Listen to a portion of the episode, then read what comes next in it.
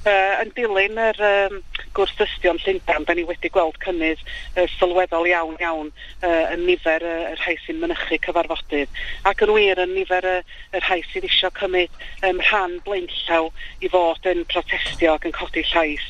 um, a wrth gwrs mewn ffordd um, mewn ffordd gyfeillgar um, nid mewn ffordd gwrs ryfelgar.